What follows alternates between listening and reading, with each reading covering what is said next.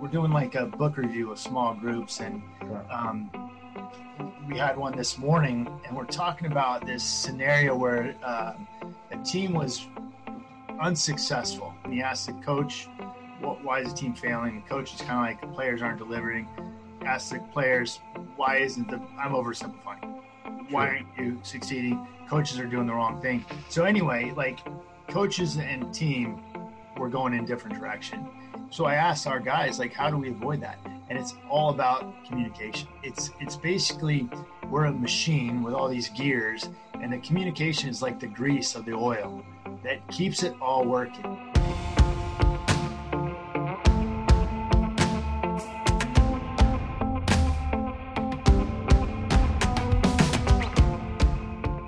Hey there, and welcome to With Intention Season 2. I'm really excited to bring you this next conversation. It's with a friend of mine and head coach of Bowling Green State University men's soccer program, Eric Nichols. Eric's been the head coach for the last 11 seasons. He's been MAC Coach of the Year. He's built not just a, a really quality program that competes nationally on the field, but off the field, many academic All Americans, team average GPA consistently over 3.0, and just just turning out a lot of really quality people, quality men that are leaving the program and, and making an impact on the world. I played at Bowling Green in the 90s. I've had the privilege to serve on Coach Nichols' advisory board the last couple years, so I feel like I've had a somewhat of a front row seat on uh, how he builds the culture and how he's leading the program, and it's it's something I think we all can learn from. We dive into a lot of topics, but I want you to pay special attention to just just the importance he places on finding the right players with the right mentality and connecting with his team and building trust. I think those are really, really important lessons we all can le- learn from. So, uh, without further ado, I'll introduce you to Coach Nichols. One thing, we did record this in late June, so the uh, college soccer season was still uh, planned to start in August. Unfortunately, that's been pushed back with the pandemic to the spring, but uh, still a lot of really good stuff on uh, how to deal with adversity, especially. So I know Coach Nichols and the, and the team there are doing that now, and I hope you enjoy. Thanks for listening. Welcome, Coach Nichols. Hey, John, how you doing? Thanks good, for having man. me. Thanks for being here. I appreciate it. Yeah, yeah, really excited to do this. This is this is going to be a lot of fun. So, unprecedented times right now. How you guys dealing with it? Uh, crazy. You know, it's um, I have to honestly say it's sort of week to week. Um, when we first started, when we first got into this quarantine um, with my team, and we were they were sent home in early March, we stumbled on this story.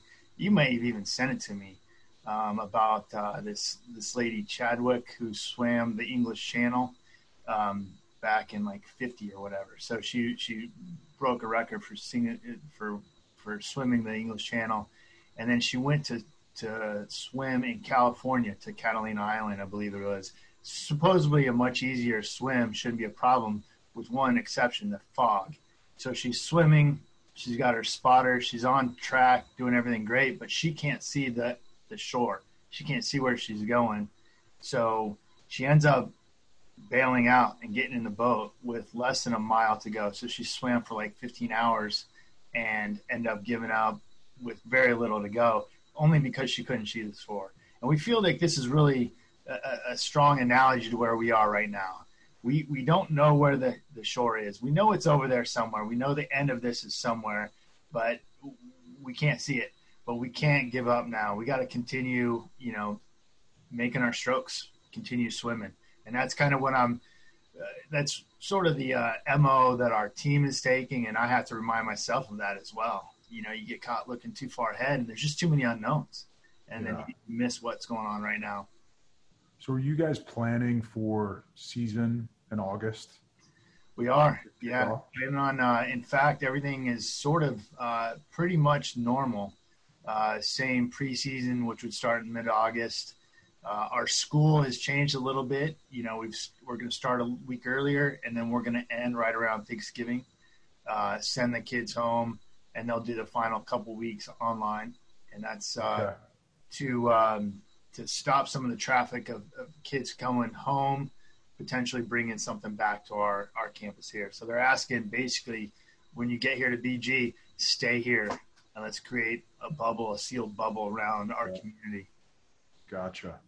Yeah. How, how are they doing the testing? Because you hear a lot about the professional sports now. I'm just curious, like, are you guys going to have some type of protocol when everybody's together? There, there's definitely a protocol, uh, and it's it's still. I don't think it's in ink yet, um, yeah. but there's a, a, number of groups work on a number of working groups around campus, around our, our local hospital, our athletic department.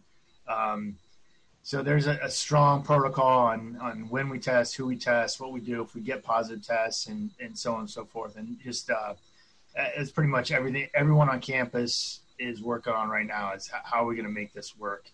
Um, so, so we were catching up a little before uh, before we started recording and uh, talking about 11 years at Bowling Green for you now, which I can't believe is uh, it's been that long, which is awesome. I mean, that's a huge accomplishment.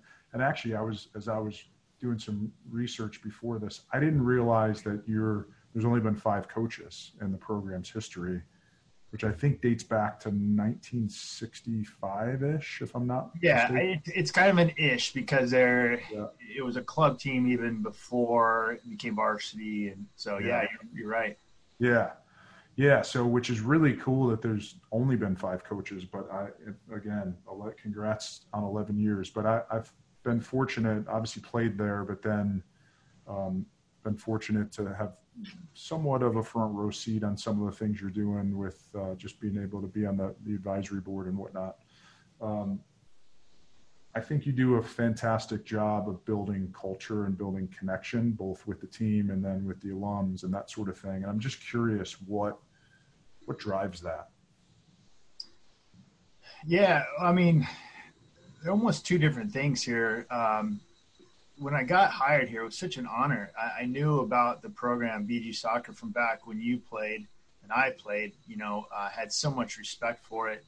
Uh, maybe hit a little bit of a dark spot, but for them to hire me and bring me in and um, give me an opportunity to tap back into that history and that group of alum and guys like yourself and, and just along back to the 60s who have uh, had great experiences here, were very successful here, been, and then have gone on to do um, great things in their career.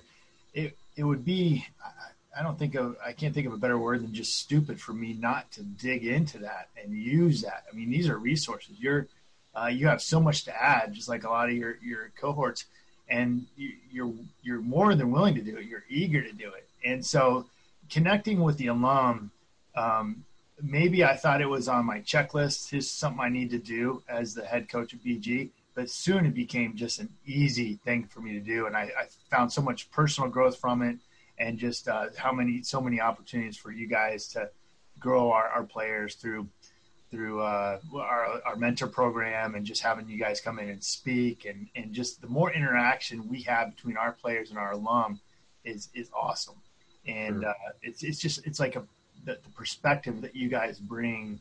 Um, it's the same thing that I'm basically saying on a day to day basis, but when you the way you guys will put it and coming from where you are in your life, it's just it's like yeah. tenfold powerful. So.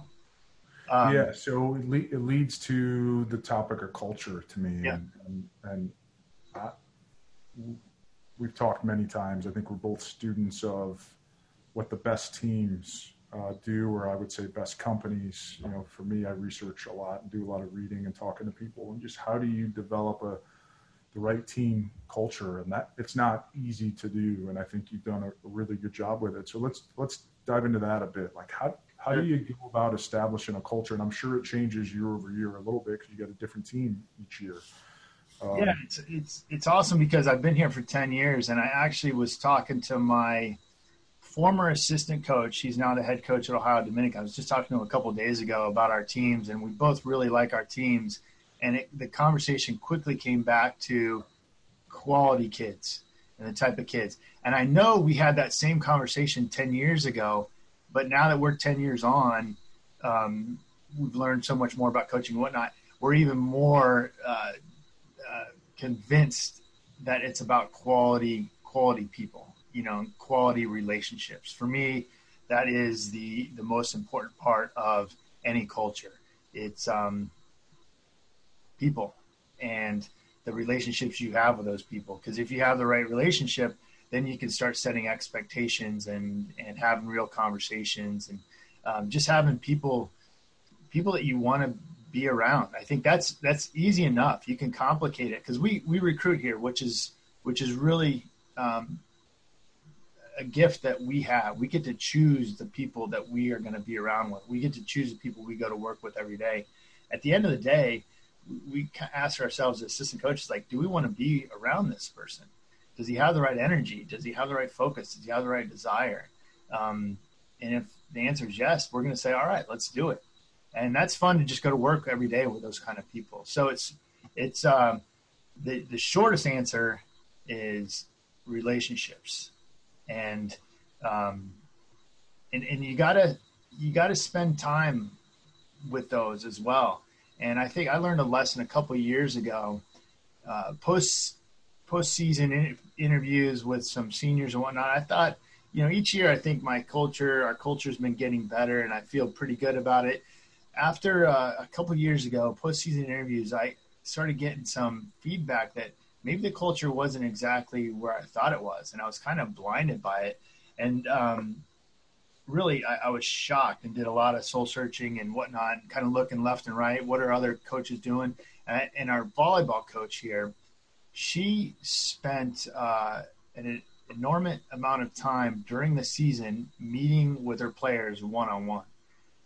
And I've always felt like I was a good communicator, but it, it was at this level, and there's a whole nother level.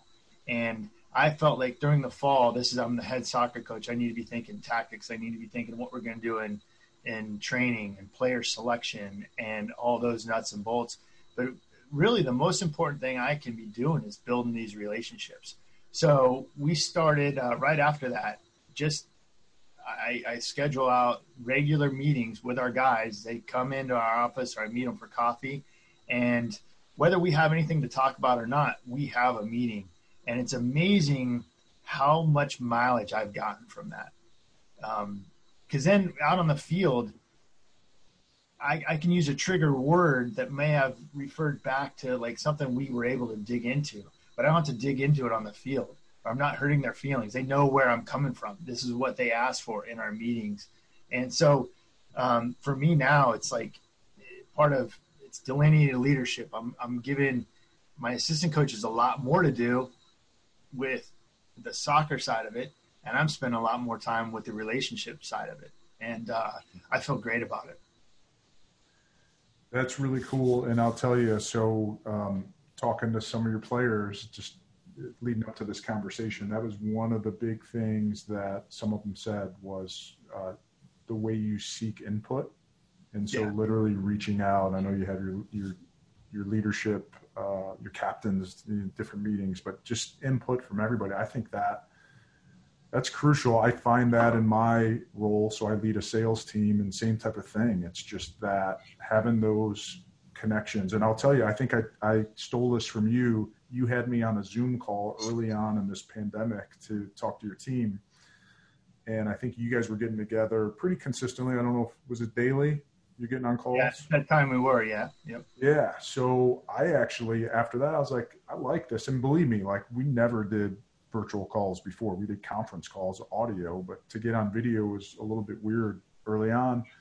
And I started, we first started a daily call, and I think it's it moved to every other day. But a lot of them, we didn't have an agenda. And yeah. at first, I'm like, oh man, how's this going to go? But it was perfect because it was just there's a few of us on and we just talk and catch up. And i think it's what everybody needed that connection especially at the time of uncertainty as you were talking about at the, the start of this. Um, so thank yeah, you for that. Yeah it's uh, it's interesting because I'm, I'm like you we're all so conscious of, of each other's time and time is yeah. valuable. So like am i going to call a meeting if i don't have something to say? You, you're you're guilty about that. But we were we were just talking about this. We do we're doing like a book review of small groups and um, we had one this morning, and we're talking about this scenario where um, a team was unsuccessful. They, they, whatever that whatever that meant. And a, a, a um, consultant came in. He asked the coach, "Why is the team failing?" The coach is kind of like, "Players aren't delivering." Ask the players, "Why isn't the?" I'm oversimplifying. Why aren't you succeeding? Coaches are doing the wrong thing. So anyway, like coaches and team were going in different direction. And at this point, they're they're in opposite ends. And I think I asked our group, like, so how do we avoid that? How do you avoid? Because um, my assistant coach had an experience before at a school, and I, and it was very similar to that. And I know that head coach, and he's a great guy. And I'm sure those players were good good guys too, and they wanted the same thing, but they ended up in this kind of situation. So I asked our guys, like, how do we avoid that? And it's all about communication. It's all about let's just stay right here, and a, and the leader being willing to take some input and give ownership. You know, really not saying, "Hey, we've got to go this direction." Maybe you try to convince them to go this way, but what what do you guys say? What, what how do you want to do it? How can I help you? And, and you stay kind of aligned. And we talk in, in terms of the regular communication. I kind of think that uh, it's it's basically we're a machine with all these gears, and the communication is like the grease of the oil that keeps it all working. And you got to keep feeding it. And even if um, even if it's somewhat redundant, you never know what's going to come up in that conversation that mattered, and that's a piece of that grease that really needed to be there. But you you don't have those conversations, and you step away for a little bit. Next thing you know, the machine locks up, and now you're in trouble because now you gotta now you get get tools out to fix a machine rather than just you know continually to to oil it. So does does that come down to trust and ha- in an environment of trust? I would say, where because again, we talked a little bit before we started recording about conflict, so we can jump into that too. But yeah, yeah. to me, that's what comes out like having that culture of trust where you can have those types of conversations and have that dialogue. Yeah, on both on both sides too, right? Yeah. Um, and I think we build trust with our players by them realizing we're going to listen to them, you know, and um, when we, you know, we try to say yes as much as we can. Uh, not that we want to coddle our guys, but mm-hmm. you, you, know, as as a head coach and, and leaders, we we're pretty firm in what we believe, and we think it should be done this way. So we got to step back and be like, all right, I like this way the most, but they kind of want to do it this way. Do I need to die on that hill, or can I give them this concession, and maybe that'll make a, you know, maybe that'll make a big difference to them. And then you kind of build up that trust, and then, yeah, you, again, it's just more grease for the machine, and then they're willing to listen to you a little bit more. And I think it's it's a consistency too with that communication. You have any specific examples you can dive into where you have had one thought process, or one way to approach it? You you sought the input, you got it, and you changed directions? Oh man, there's been, um, gosh, there, has been a lot. Um, even just something as simple as um, what time we have training. Yeah, you know, sure. It, this is a really random one, um, mm-hmm. but we have our plan. We think training needs to be at nine thirty, and the guys are like, uh, "Hey, can we do nine? Because it gets us here earlier or whatnot." And um, again, that's no. I guess that's not a great example because I don't care what time we train. Oh, I've, it's a it's simple, but not. Yeah. You saw the the input, you got it right. Actually, we because we talked about just that, and and some of the guys on our call uh, today were saying they appreciate the communication here, and it's some environments they've been into, they couldn't, they didn't even feel like they could talk about changing the time. You know, and I'm a, I'm certain that coach probably didn't care either, but the perception is that you can't go to your leader and ask for these kinds of changes. Yeah. And um, I think we're beyond that. And um, but the, you know, there's got to be kind of a reason. You gotta you gotta say, all right, we're gonna go to nine, but you know what that means, coach. I'm gonna bring it. You know, you can trust. I'm gonna be there. I'm gonna give you everything I have at nine. I'm gonna say, sure. What else can I do? Are there any other changes I can do to help sure. you bring out your best. Yeah. Yeah, I so I came to visit you guys a few years ago, and I was pretty fascinated by. Uh, I think you guys had some type of uh, Fit for ninety, I think it was called. Um, yeah, heart rate monitor type stuff. But you had yep. technology that was literally telling you how each individual player was performing on that day. I think they had some inputs they maybe put in on injuries, yep. but you know, heart rate variability, or whatever the, the data behind the scenes was. But what stuck out to me is you, um, there's one player that I think you said you thought was dogging it, but the data was showing that he was actually working pretty hard. And then you had yeah. another player that maybe uh, the opposite, right? Yeah. That looked like he was working really hard, but maybe wasn't working at peak capacity. And it, to me, that and we deal a lot in the technology world with predictive analytics and you know artificial intelligence and all this stuff, and it's amazing the data we have now. But that leads me to this whole optimization of performance, really. So having you know whether it's 9:30 or 9 a.m., those little tweaks are I think are super important. So. Um, I don't know if you can talk to that at all, like how you guys, because it's back when I played and you played ball at, at, Ohio State and professionally. I mean, how many times were our coaches like, no, we're going to grind out a three hour practice yeah. and we're going to like, you know, we used to do three days in preseason. I mean, I, I doubt you're doing that now. It's just, I don't, just don't think it's healthy for you. Yeah. No, we got a lot of lessons out of that though. You know, I think that was the right thing to do at that time. Um, yeah because we, we learned a lot of different things. I think we're smarter about that now, but we can never get too far from those basics as well. Because I think with all the technology Good point. And, and, the, and the periodization and, and being, I, I tell our staff, we got to be careful about getting too smart. You know, yeah, um, agreed. At the end of the day, you got to fight and you got to grind. You got to do things that are tough. If you're going to gain something great, you got to you got to do do hard things. So we do have a lot of technology and stuff that gives us objective data, like in that scenario where we don't just have to trust our eyes. We can say, hey, I think this guy's a little off today. And we can go to the data and say, yeah, all right, it's clear he is off. Let, us talk. What's going on? You know, um, did you, something happen in your, you know, are you, are you feeling well? Are you overtrained? Um, or can you just bring us more?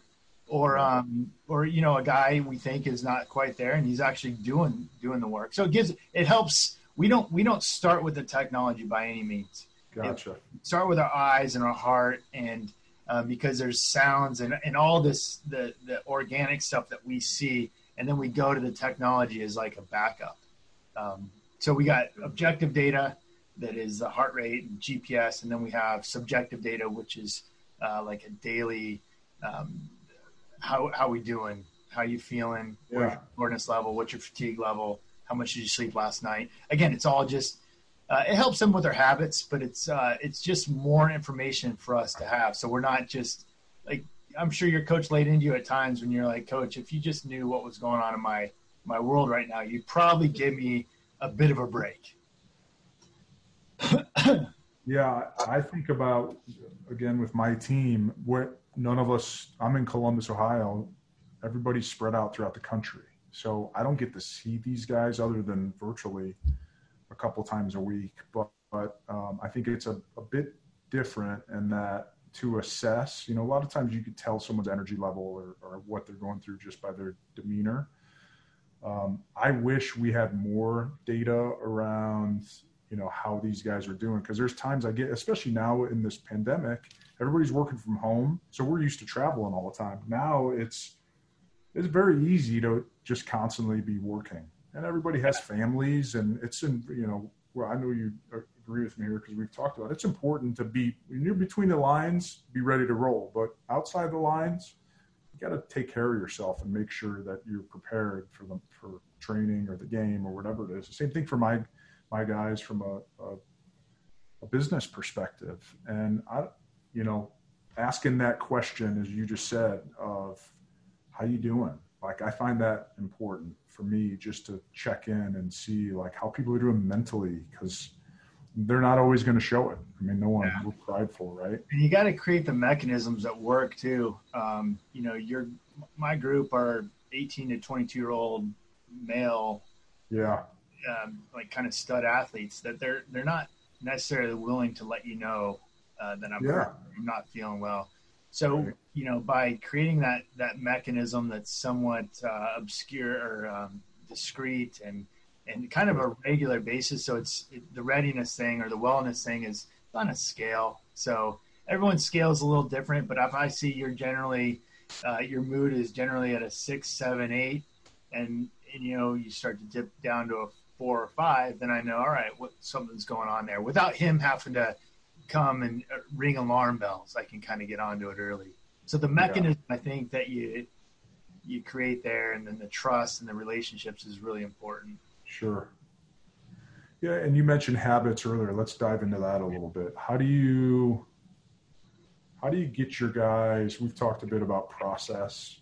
You know, you can sit there all day long and say, I want to win the MAC. I want to win a national title. I want to get to the NCAA tournament. I want to win 20 games or whatever it may be. But building the bricks that lead to that, that lead to that, put you in the best position. Sometimes you're just going to get beat playing a better team, right? Yeah. You're not going to have your best effort, whatever that is. How do you how do you approach that and and put the right process into play uh, from a habits perspective or just a process perspective with your guys? Yeah, you know, it kind of gets at the habits or the process versus the goal kind of conundrum there. Mm-hmm. Um, and it, it almost goes back to at this point, controlling the controllables, first of all, you know, so really being very clear on what's inside of our circle of influence, what can we control, um, mm-hmm. what we can't. And at this point, that's a, a daily exercise for us. What what we can't control is what's what's basically happening tomorrow. What we can't control are our habits and how we're going about it today. Um, and so uh, we kind of, you know, the the goal versus the process. It's almost like the way we go at our tactics as a soccer program. We want to have a very rigid um, foundation um, that with some structures in place such that then we can be creative and organic on top of that. And uh, that makes sense to you, I know, as a soccer player and anyone that knows the game. I mean, it's an interesting game and um, not like a football or some of the others. So, so um, we kind of go about our process the same same way. We want to have plans and we want to have structures in place, but we also need to have the flexibility to really be organic and flexible and nimble as things change and move. Uh, yeah. I don't know if that really gets at your point about habits, but um, we even we were talking today in the book review about like the ripple effect, and I th- I forget the quote. I actually think I have it. Gonna hit it real quick because. Um,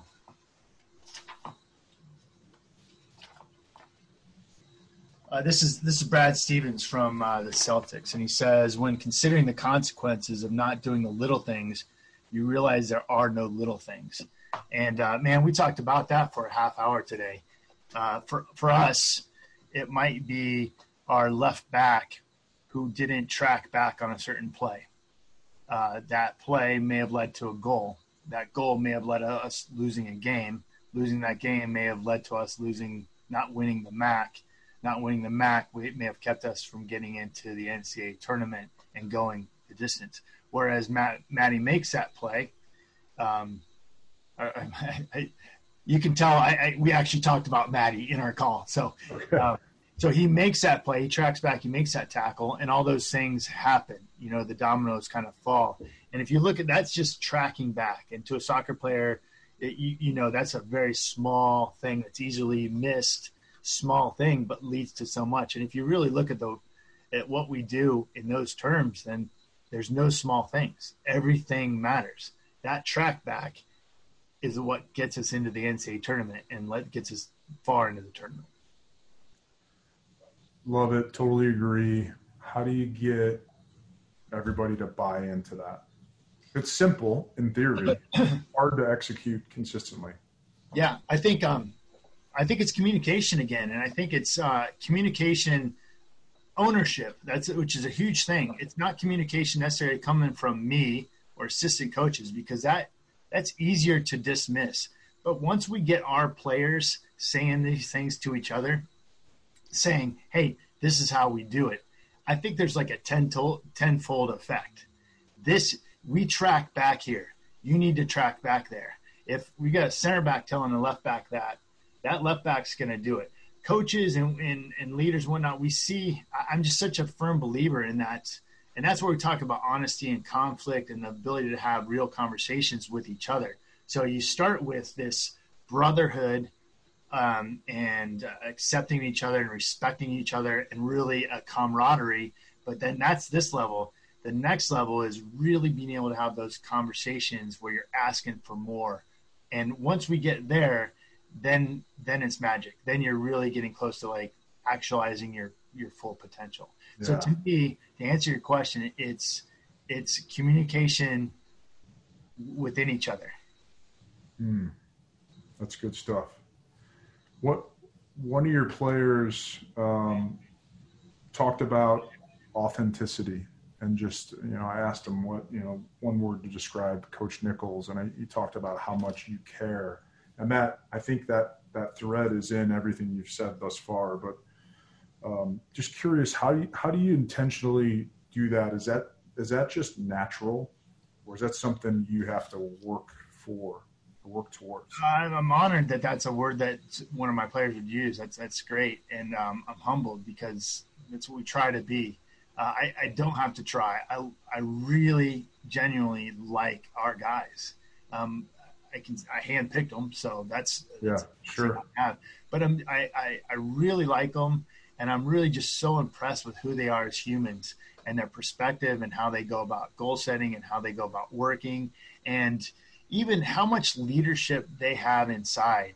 When we do these book reviews and whatnot, um, the the books themselves hardly even matter. We're not getting a ton of content out of the books; they're just talking points and we've created an environment where our guys will just go. And these are freshmen, these are sophomores coming in that just they it's in them. The leadership is in them, and they're all saying the right thing. So um, it's it's not hard work at all, and I'm glad they feel that because I really do care. And and I guess I could say that I have a son on the team now, which has been um, really made me uh, appreciate this whole experience to a, to another level. I've always felt like I cared about my players and I'm trying to treat them like they're my own son. But now seeing this whole experience through his lens is is showing me how how many more opportunities there are to learn and to grow through this, not just on the field, but just from preseason to uh, just the different stresses that they'll they'll see throughout uh, the course of moving away from home, coming to college, living in the dorm, living in an apartment. Um, so it's been it's been really neat for me uh, as a coach to grow from from that experience. So is that that with your son there? Is it more because these are essentially your kids? You're a, kind of a dad, somewhat. Yep. A, probably the, the highest male authority figure that they come and interact with on a daily basis for these four years. Is it that now it's almost like, oh my gosh, this is Kale's my son, and it's almost makes it that much more um, maybe shines the light on it for you that like man my role's pretty darn important it, really it, it did yeah. it, it, gave me yeah. more efficacy in the the, the mm impact i can have because awesome. you think about sending your, your your kid away and you want them to have this this kind of experience and he he was looking at other schools and whatnot and, and when he was looking at other schools we're like well i hope he can get this kind of experience there and then he chose our school and I'm thinking, I hope he can get this kind of. Wait a second, I can, I can do my darndest to make he sure he gets that kind of experience here, and everyone else that's in the locker room, you know. And so I, I can look at him in the locker room and say, I, I think he needs to be told this at this point. This is what would help him. And then I can look at the guy next to him and say, well, that's exactly what he needs to hear, and he needs it. It's it's been it's been really really really good. That's cool it's it's made me appreciate my career um, and my opportunity here to a whole nother level. Yeah, I, look, one of the other pieces of feedback some of your players gave was just the fact that you're developing people, not just soccer players. It's not just about results on the field. I presume that comes across when you're recruiting, knowing you. I mean, I, I see it. So um, that's a game changer. I mean, I think back. I mean, I look. Right, I played 25 years ago, and some of the guys I played with are still not some, a lot of them I'm still very close friends with. A lot of them were in my wedding, and I was in their wedding. You build this brotherhood. So, um, can you talk a little bit about how you develop people and leaders versus just soccer players? Yeah. Um, for me, it's uh, like this is that's the the classroom or the vehicle is the the soccer. You know, yeah. so that's where we we get to uh, all the the values we have: integrity, honesty, hard work, um, anything you want to throw out there. Uh, we get to show that through the way we do our soccer, the way we do our program, the way we represent ourselves out in the public, the way we show up to training, the way um, we deal with tough times. I think these are the big lessons. You know, all right, we're beat up. We gave everything we had into this. We felt and we came up short. How do you deal with that? How do you have real conversations with each other? You know, how can you be um, really tight with someone and respect them, but then be able to tell them, I need more from you, or, or be able to accept and, and actually want them to tell you what you need to do better. So we, we, we try to work hard on, we, we have this, like it's a, a contract between coaches and players on our guarantee to them and what we expect from them. It's it's a contract that that makes a lot of sense when guys first get here. It's like, hey, what do you want from me if you come to BG? And they're basically, I want you to push me to become the very best I can be. Um, and and I'm gonna want, I'm gonna appreciate that feedback. I know to get there, I'm gonna need you to be critical, so on and so forth. Our part of it as coaches is we're gonna do that. We're we're not gonna take the easy route. We're gonna tell you what you need to hear. We're going to be fair. We're never going to get complacent with you. We're never going to let you um, settle for anything than your best, right? And um, so that's that's an important contract. But now this next our next phase with this group is getting that from peer to peer.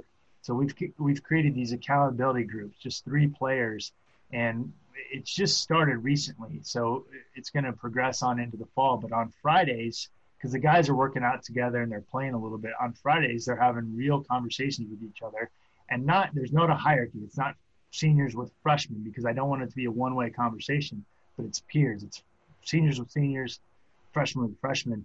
Hey, uh, Johnny, I thought you were fantastic this week. It was the best week I've seen you have. All right, thanks, Billy. Um, I got to be honest with you, Billy you've been better. You know, you you were mopey a little bit. You didn't bring the energy. It didn't look like your focus was there. And Billy might initially say, you know, screw you, but eventually he's, you know, it's going to hit to him like, yeah, I got to be better. And these guys, if we can, that's my mission right now is to create that kind of accountability with each other. And I think as you're talking about developing people, if you're really willing and you're seeking real feedback and you're willing to take it and grow with it, then I mean, that's that's so valuable in life, right? Yeah. Yeah, that uh, that strikes a chord because I have this philosophy of with my team of I think I'm doing my job as a leader when they don't need me. And that yeah. may sound crazy on the surface, but if they're built up to a point where they can handle and own all their stuff, and yeah, I can be there for to as a guide in certain situations, but I know I've heard some people. I've had this conversation with people. They're like, "Hey, you're crazy! Then you aren't you putting yourself out of a job?" And I'm kind of like, "Well, if that's look, man, if that's where it ends up, then I've accomplished my my goal in, in some ways, right?" So that that's cool. Again, I'll go back to one of your your your players said that your ideal situation is actually the players running a training session and you just kind of are there to observe and provide input man, the, the, um, again, the impact that a player talking to another player, I, I don't, mm. it's exponentially, no doubt, uh, more powerful than it coming from a coach. They just see each other more. I, I, and we talk about this a lot, and we make sure. Again, this like so much of our communication with our guys is redundant, and I tell them like, "Hey, we're just putting grease into the wheels to make sure you guys all understand." But we talk about like maybe it's a way we're stretching down and maybe a guy, let's just go old school. You're supposed to touch your toes, Rodney Dangerfield style. We don't we don't do that anymore. uh, and he's not going all the way down. I say, hey, um, Bobby, you need to go all the way down. Bobby's going to say, all right, and in his mind, he's going to say, I'm going to go all the way down anytime you're looking. but when you go over there, I'm probably going to do just what I'm doing. But if the guy next to him is like, hey, this is how we do this, Bobby's like, he's got two thoughts. He's like, first of all, man, this guy, this senior, really is into this stretching. There might be something to the stretching. because he's really into it. And two, no matter what, he's always around. He's always seeing. So I'm going to have to do this. It's just it's exponential the difference there between you know when you can get that kind of ownership. Absolutely. Is that something? Is that not necessarily new, but I guess more recent? I mean, you yeah been at BG for 11 years, but you were at other places before then, and obviously played a long time. For sure, a- absolutely, um, and that's one of the things that I love most about this job. I look back and, and in 2010 or 2011, I thought um, I never was dumb enough to think I had it figured out, but I'm like, all right, we're doing some good stuff, and um, I don't think I have it figured out now, but I think we're doing some good stuff, and it's different than we were doing back then. Um, I think it th- this book called "Turn the Ship Around." Have you have you read it? I've never read it, but I have yeah. heard heard. Just it's about like delineating leadership and passing on ownership and the power of that. And um, probably maybe it's been a year, year and a half where I've consciously done that. And I've found anything that we have, me personally, what can I give to an assistant and have him own it? And it's always it's tough as a leader because maybe they're going to do it just slightly different than you would do it. And you got to let them you got to let them even if it might not be great you got to let them learn. You try, try to give them some advice here and there but you got to let them learn. And and what i'm found is i got some really sharp guys that are taking programs to another level. You know by me taking um, the handcuffs off they're they're they're owning their areas and they're blowing up these areas and same thing with with the team. It, it takes some time, but getting them to really appreciate you guys are driving this ship. Um, you guys are gonna we're we're ultimately gonna win or lose based on what you guys are are doing. So how do you want to prepare? What what do you want me to do? I work for you. How do you want me to help you get there? And when they really believe that's the case, they're they're gonna have. It, it's funny. Their their conversations and their bullet points are what are important tend to be exactly what we think are important. But now they're coming from them, and they're in their words, uh, which is also I think really important too. I like that. Just in their words, meaning they they have input into it and they're part of the process, right? As opposed to you putting a bunch of stuff on the board and hey, this is how we're going to live and even like words like character, integrity, honesty, hard work. Like I don't know if those are words. Um, they have maybe slightly different definitions depending on the context and the perspective. And I don't even know if those are words that come out of 18 to 20 year olds mouths a lot. So like, but, but they know what it is. So how do you how, how do you define integrity? What yeah. does that look like in training? Uh, not some like 30,000 level foot level look at it but what does it look like in training? What does it look like on a friday night when you're you're going to go out and make some decisions at the bars or whatever? You know what make it make it real. Put it into your words not not coach's words. Sure. Okay let's uh pivot a little bit because i want to ask you about just perspective on wins versus losses and i i'll, I'll hopefully not uh not dig up an old wound, but you guys had a great win last year. You beat Akron, I think, for one of the, the probably one of the biggest wins in uh, in your tenure in the MAC semifinals, and then you lost to West Virginia in the finals, and I, I believe they went on a bit of a run in the NCAA tournament. So I'm curious to get your take on wins versus losses. What do you what do you learn from each? Uh, what do you learn more from? Just what's your take on that? Uh, wins are way more fun than losses. sure.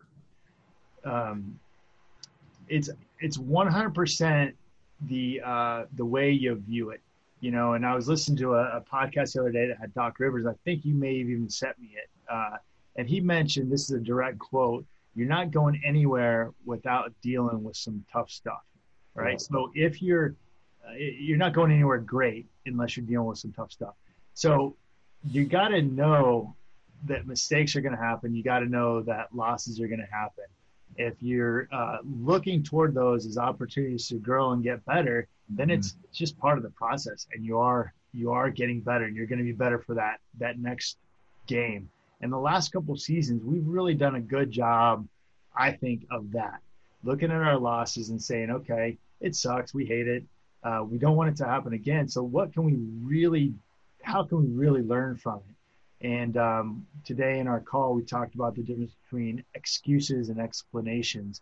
Excuses kind of being uh, you're trying to reflect, deflect responsibility, or ex- explanations, you're trying to get to a solution. And that may be, hey, that was my bad, or maybe that was John's bad. We don't care whose bad it was. Let's just figure it out so we don't do it again.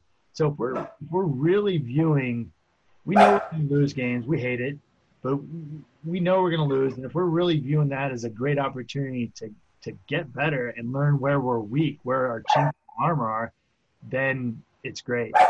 Yeah. Honestly, the the the wins are probably tougher to to manage because um, we're we try to keep we try to stay real positive here as it is. We're trying to always pick the the most um, positive moments in games and whatnot. And particularly, let's say you win a game 1-0, you you may have may have just gotten lucky that game, but you sure. tend not to look quietly quite as you know the guy got in, but he he missed his shot, so it didn't score. You know, we we, we didn't track back. That guy got in, but he wasn't good enough to score. So you kind of forget about that. Um, whereas had he scored and you lost a game, you're not going to make that mistake again. So, yeah. you know, the wins are probably more difficult to deal with.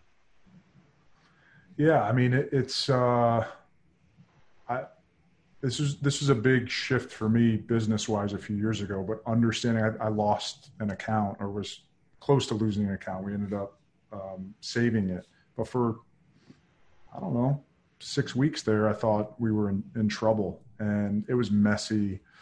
Um, but it helped me transform the way that I went about my business. So it wasn't. It made me think about adding more value, made me think about the process up front to ensure that in the future, no client's going to want to even think about not doing business with us. So I asked the question because I think it's I think losses can be powerful tools, as you said, to to learn from. I totally get they're not winning is is obviously a lot more fun, but it's almost like the losses teach us so much uh, more than than what the wins do. And I think about too uh, the score takes care of itself. I don't know if you've read that Bill Walsh's yep. book yep. about the 49ers, but his whole philosophy was look, at, at the end of the day, the score is going to take care of itself. But guess what? Sometimes you're going to lose to just a better team. And you maybe had your best performance ever. And you should hang your hat on that and be able to look in the mirror and say, good job. Yeah. And, and you may beat a team for nothing and you may have may have uh, not played that well. And are, so are you just going to be happy with the win, or are you going to keep trying to get better and adjust and and and do that? So it's you know it makes me think again of that Doc Rivers thing. So that period you went through, you probably wouldn't wish that on yourself. The six weeks or whatever um, mm-hmm. to go back through that. It's just that uncomfortable period, right? The night after a loss is probably the most uncomfortable night nights of my life. Unfortunately, it happens yeah. all. Um, and I never want to go through that again. But I also know it's essential. It's essential to my growth. It's that sure. bout of stress that that brings out our best, especially if we're willing to tackle the stress and tackle those those moments and not shy away from them, not let them beat you down, but be like, all right, let's go. How can I how can I be better? How can we be better? Um, and, and really appreciate it. Yeah. So can can we go back because I think this is important. Just it would be helpful for anybody, and whether it's sports or business, because I, I love what you talked about culture. But how how do you identify the right talent, the right person up front? Because when you're recruiting, yeah, you talk on the phone and maybe you go visit them, you're watching them play. But how do you know? Like, and maybe you don't, right? You're just taking you're you're have data points on them. You're like, I'm taking a chance. I think yep. this is the right fit. Yeah, I, man. If I, I, if I had that figured out, I yeah. probably would share it. You know, right, right, right. Because I, I think, um, you know, in in all industries, we're all looking for those data points and trying. Mm-hmm.